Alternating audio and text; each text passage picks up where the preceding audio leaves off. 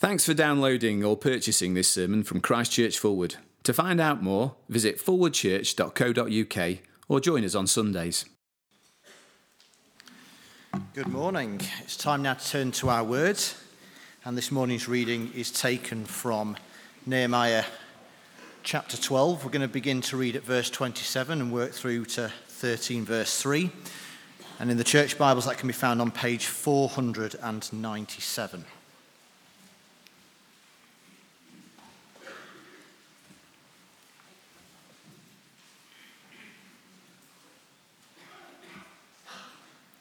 So that's Nehemiah chapter 12, beginning to read at verse 27 on page 497. At the dedication of the wall of Jerusalem, the Levites were sought out from where they lived and were brought to Jerusalem to celebrate joyfully the dedication with songs of thanksgiving and with the music of cymbals, harps, and lyres. The musicians also were brought together from the region around Jerusalem, from the villages of the Netophathites, from Beth Gilgal, and from the area of Geba and Azmaveth. For the musicians had built villages for themselves around Jerusalem. When the priests and Levites had purified themselves ceremonially, they purified the people, the gates, and the wall. I had the leaders of Judah go up on top of the wall. I also assigned two large choirs to give thanks. One was to proceed on top of the wall to the right towards the dung gate. Hoshea and half the leaders of Judah followed them, along with Azariah, Ezra, Meshullam, Judah, Benjamin, Shemaiah, Jeremiah, as well as some priests with trumpets, and also Zechariah son of Jonathan, the son of Shemaiah, the son of Mattaniah, the son of Micaiah, the son of Zaccur, the son of Asaph, and his associates, Shemaiah, Azarel, Milalai, Gilalai, Maai, Nethanel, Judah, and Hanani, with musical instruments prescribed by David, the man of God. Ezra, the teacher of the law, led the procession. At the fountain gate, they continued directly up the steps of the city of David on the ascent to the wall and passed above the site of David's palace to the water gate on the east. The second choir proceeded in the opposite direction. I followed them on top of the wall, together with half the people past the tower of the ovens to the broad wall, over the gate of Ephraim, the Jeshanah gate, the fish gate, the tower of Hananel, and the tower of the hundred, as far as the sheep gate. At the gate of the guard, they stopped. The two choirs that gave thanks then took their places in the house of God. So did I, together with half the officials as well as the priests Eliakim, Maaseiah, Miniamin, Micaiah, Elioenai, Zechariah, and Hananiah with their trumpets, and also Maaseiah, Shemaiah, Eleazar, Uzzi, Jehohanan, Malchijah, Elam, and Ezer. The choirs sang under the direction of Jezreiah and on that day they offered great sacrifices, rejoicing because God had given them great joy. The women and children also rejoiced. The sound of rejoicing in Jerusalem could be heard far away. At that time, men were appointed to be in charge of the storerooms for the contributions, first fruits, and tithes. From the fields around the towns, they were to bring into the storerooms the portions required by the law for the priests and the Levites, for Judah was pleased with the ministering priests and Levites.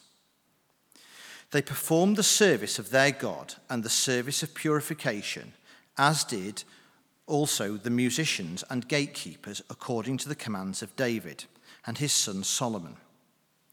For long ago, in the days of David and Asaph, there had been directors for the musicians and for the songs of praise and thanksgiving to God. So, in the days of Zerubbabel and of Nehemiah, all Israel contributed the daily portions for the musicians and the gatekeepers. They also set aside the portion for the other Levites, and the Levites set aside the portion for the descendants of Aaron. On that day, the book of Moses was read aloud in the hearing of the people, and there it was found written that no Ammonite or Moabite should ever be admitted into the assembly of God, because they had not met the Israelites with food and water, but had hired Balaam to call a curse down on them. Our God, however, turned the curse into a blessing. When the people heard this law, they excluded from Israel all who were of foreign descent. This is the word of the Lord. Thanks be to God.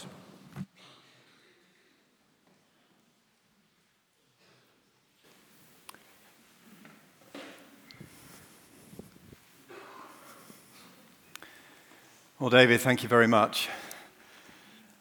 I can honestly say to you that that is the, the last of these long and hard readings. And uh, for those who have stepped up, have been willing to volunteer to read, I am not surprised if it's given you sleepless nights before, beforehand. But uh, thank you very much for the way that you've read the Word of God so faithfully to us.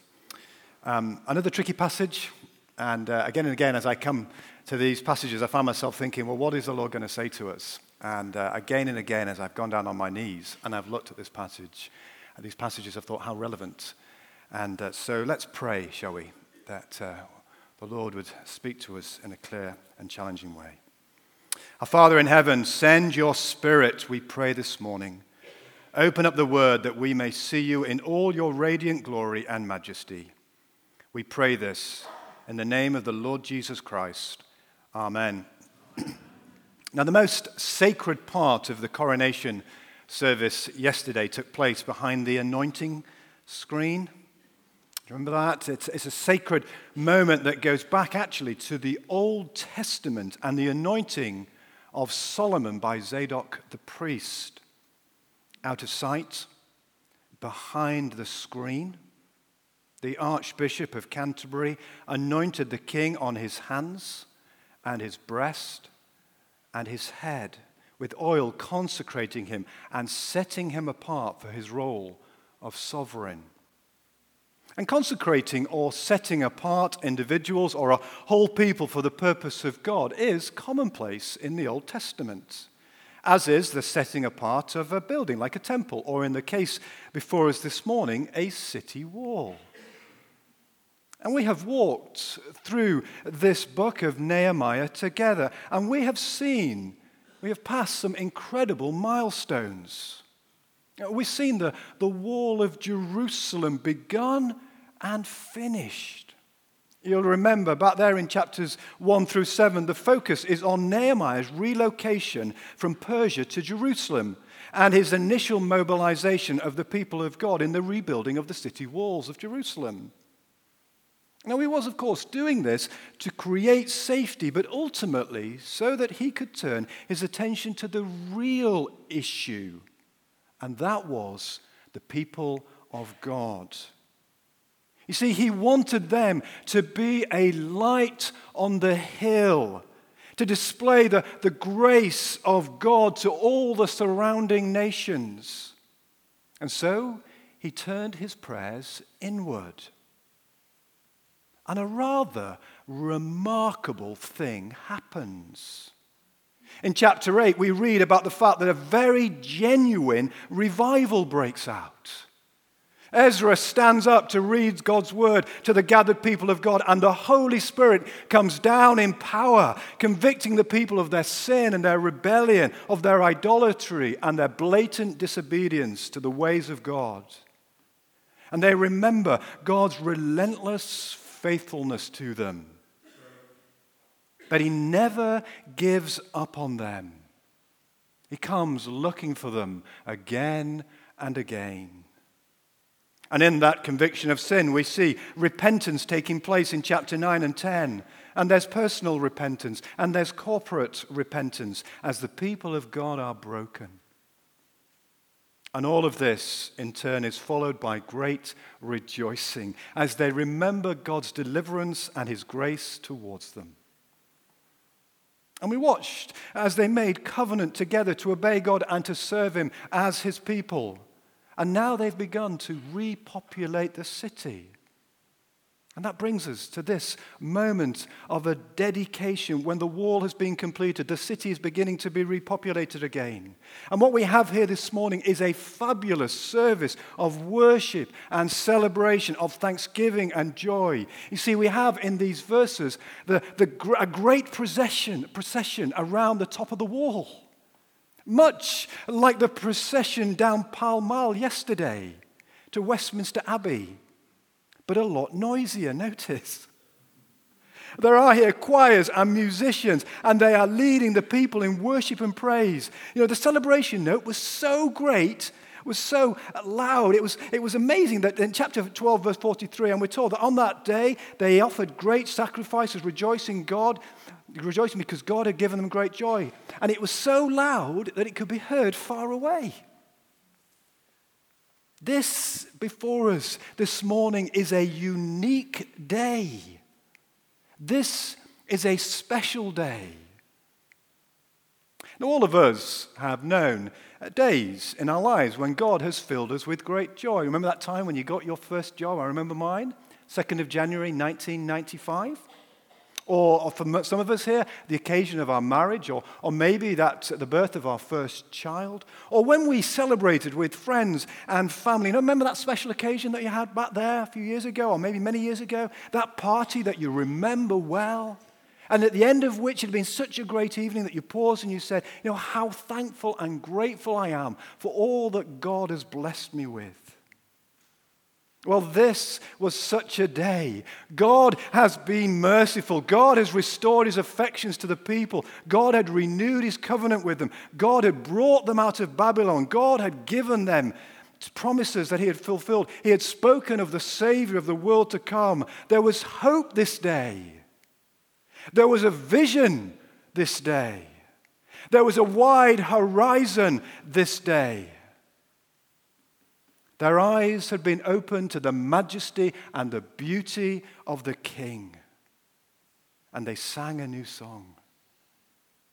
Oh, we are grateful for days like this, aren't we? Days of great praise and days of great gladness. Now, let me ask you a question this morning.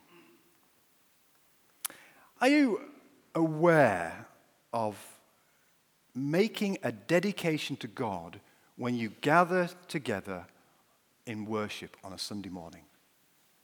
Has that ever crossed your mind that you're here to recommit yourself to God? You see, God lays claim to all of us.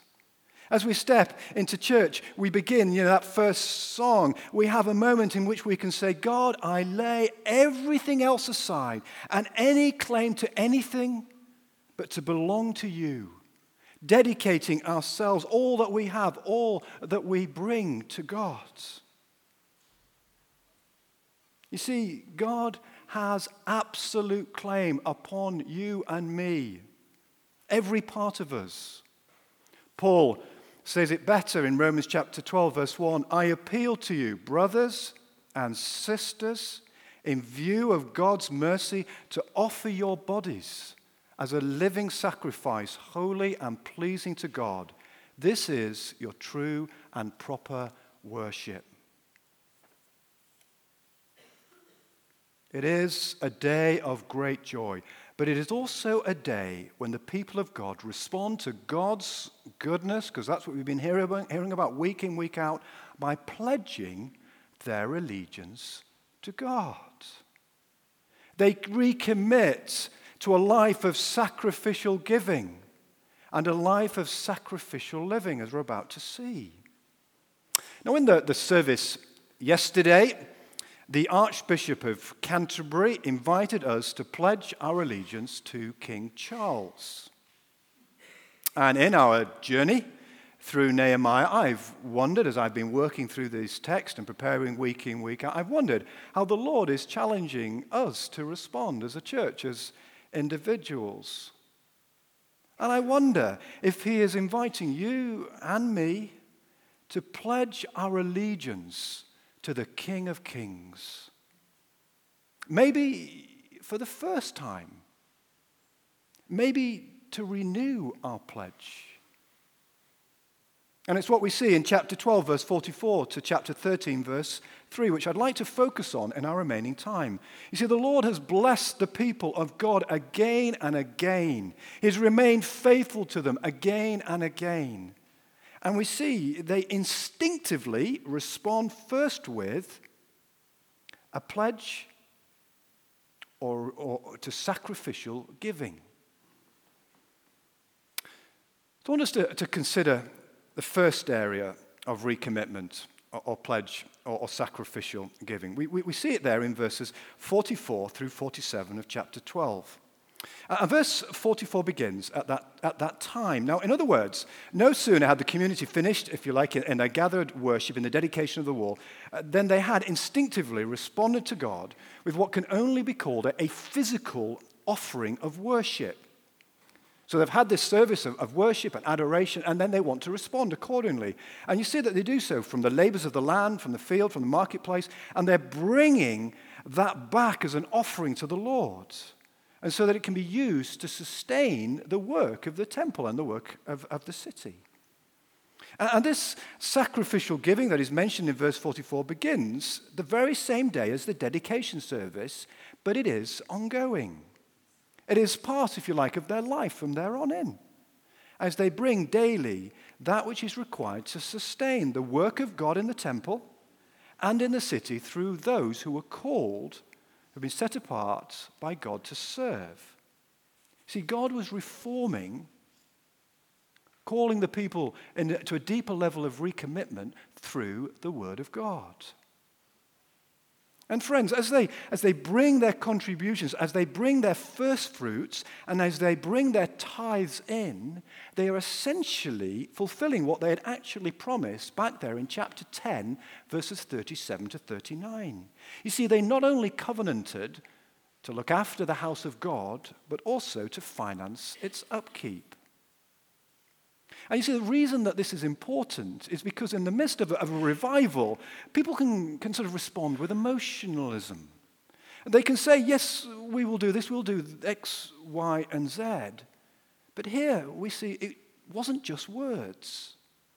They were actually desiring to, to live out that which they said that they would do in worship to God from a couple of chapters beforehand. You see, what we've got here before us this morning is genuine reform that is taking place amongst the people of God. They're putting their pledge, if you like, into practice.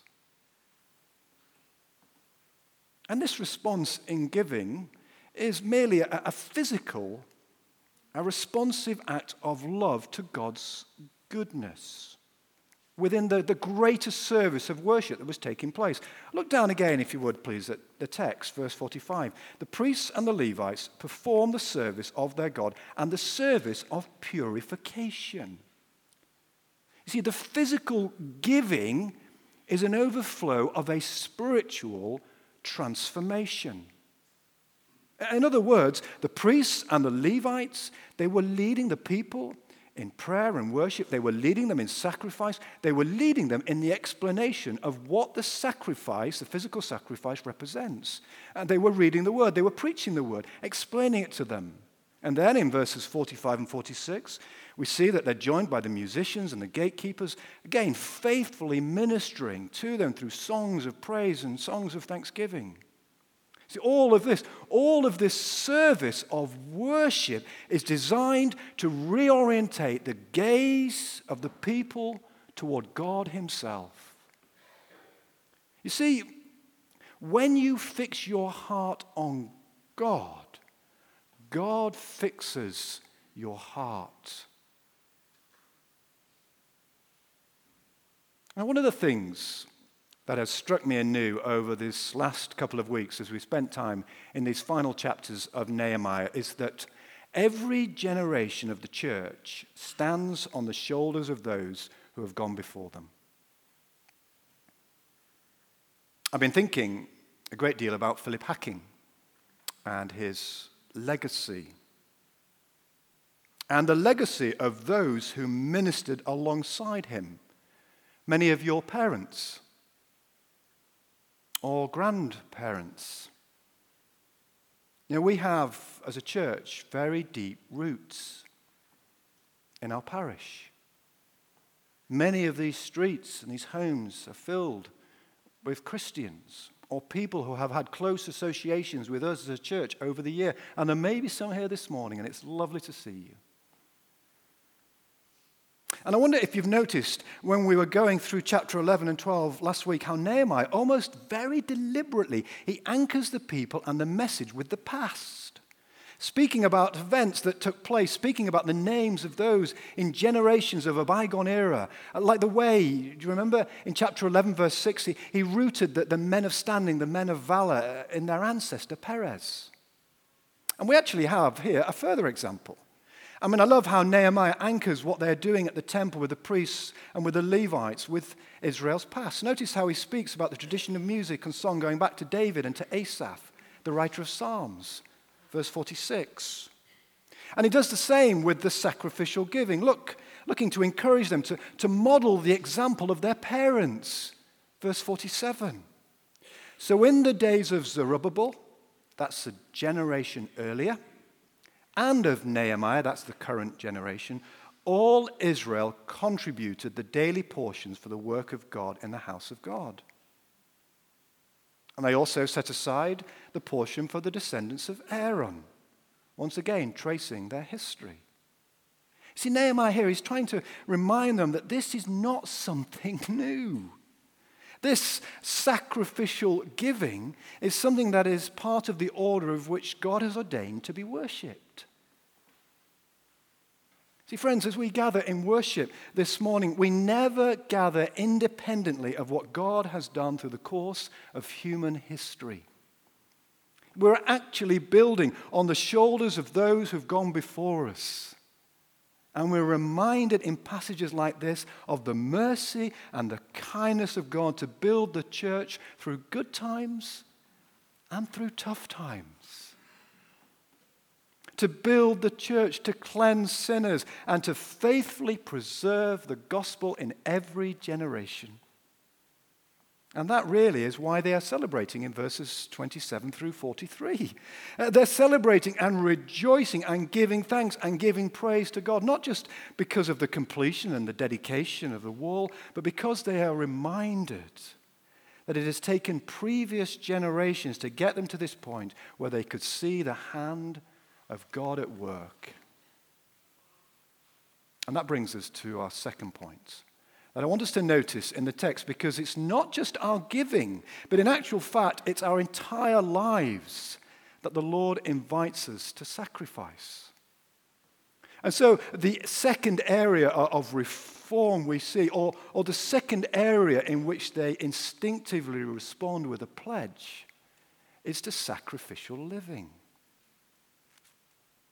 Verse 1 of chapter 12 chapter 13, sorry.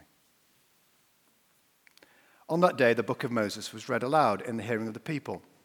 And, you know, it's, it's, generally agreed here amongst commentators that the, the phrase in, uh, in verse 1 does not carry exactly the, the same period of time that is mentioned in verse 44. So here, really, it's more of a sort of a loose expression of time. Sort of around that time or at that time, these things took place. In other words, having completed and dedicated uh, the wall what we see here is that the people of God, they're so hungry for God and they're so hungry to know Him that they're gathering, it seems, daily to sit under the reading and the preaching of God's Word. And it's in that ordinary, regular reading, preaching of the Word that in verses 1 through 3, we realize that they're cut to the heart once again.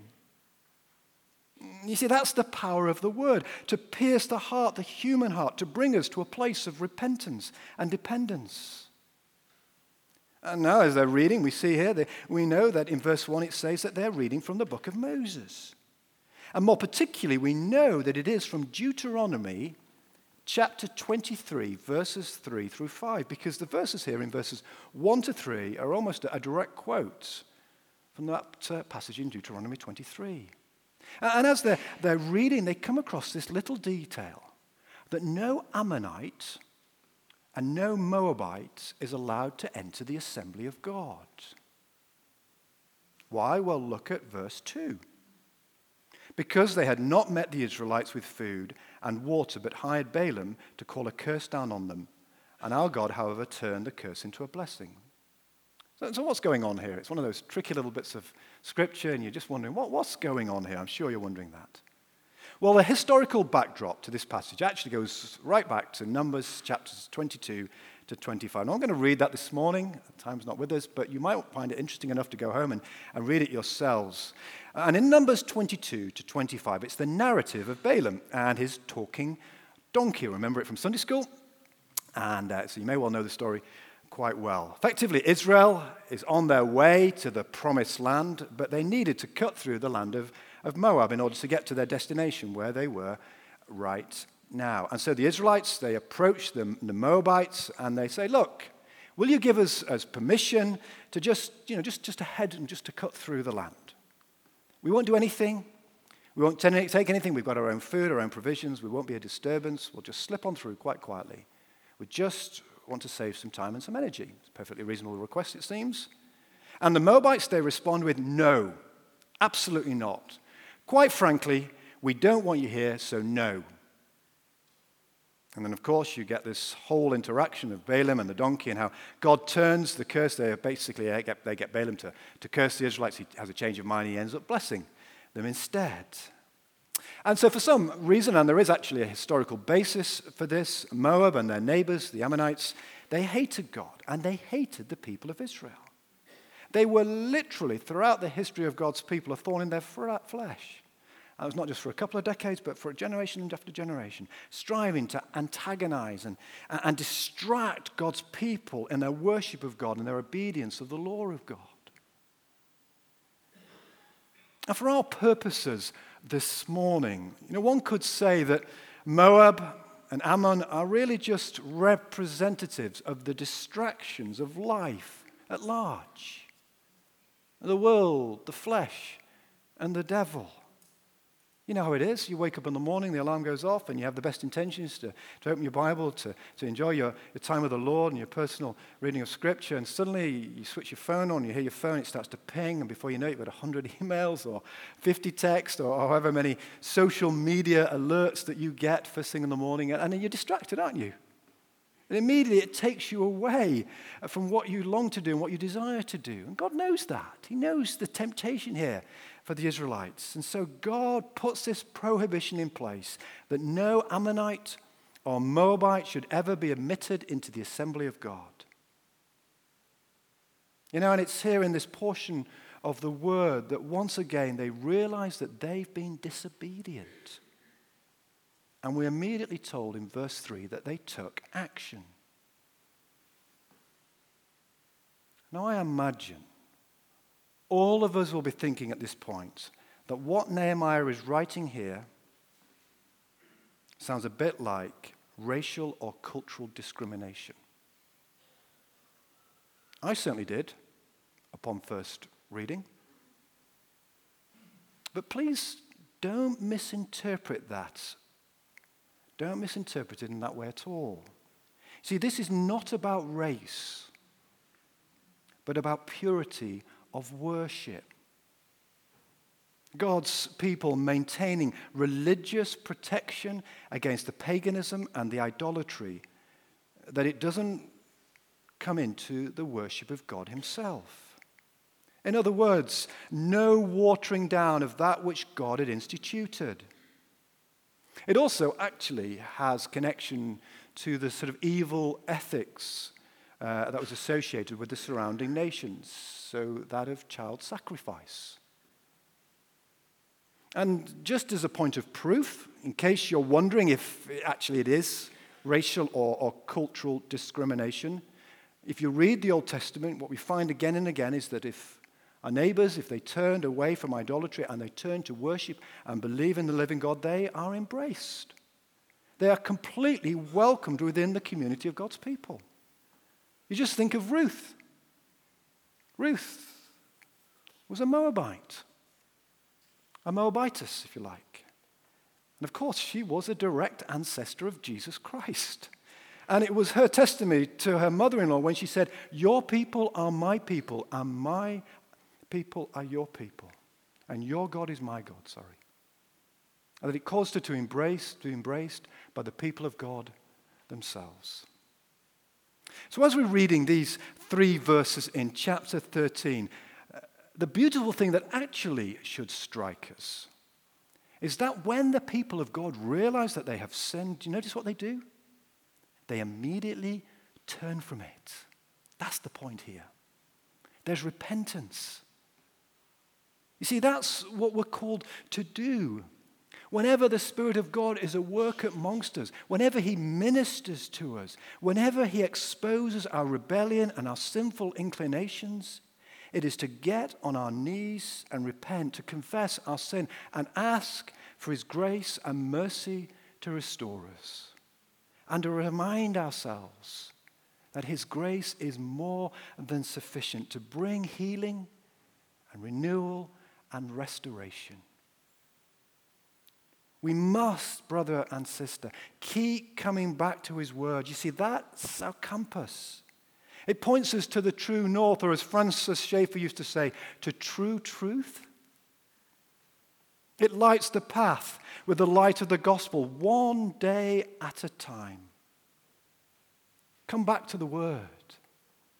It's what our parents taught us to do, isn't it? Read it, study it, memorize it, pray it, have it with us throughout the day. Now, friends, these changes in Israel, their sacrificial giving and their sacrificial living, you know, it didn't happen out of the, the cleverness of their own doing. This was not something that all of a sudden they just dreamt up and they started to act upon. This was very clearly the grace of God as the Spirit of God applied the Word of God to the people of God, bringing them to a realization as they were revived, so also they need to be reformed in their giving and their living. There's a direct correlation. You cannot separate the two. And the second is evidence of the first. But, and this is the instructive part here, because we are not going to get to it this week. There is no guarantee as to how long the reforms will last. You'll see in chapter 13 from verse 4 through to the end that in actual fact, it didn't take long before they started to go wayward again.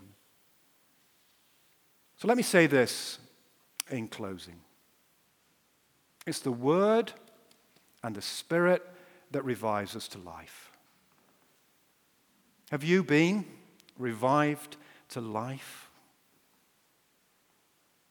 If you're sitting here this morning and you've not come to a saving knowledge of the Lord Jesus, I pray that you will take the time to repent of your sin and come to your Savior, to acknowledge Him as your Lord and pledge your allegiance to the King of Kings.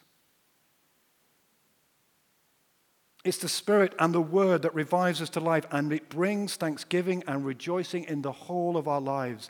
It's the Spirit through the Word that brings personal and corporate reformation, where we are continuously being sanctified and reformed to reflect that of the Word itself.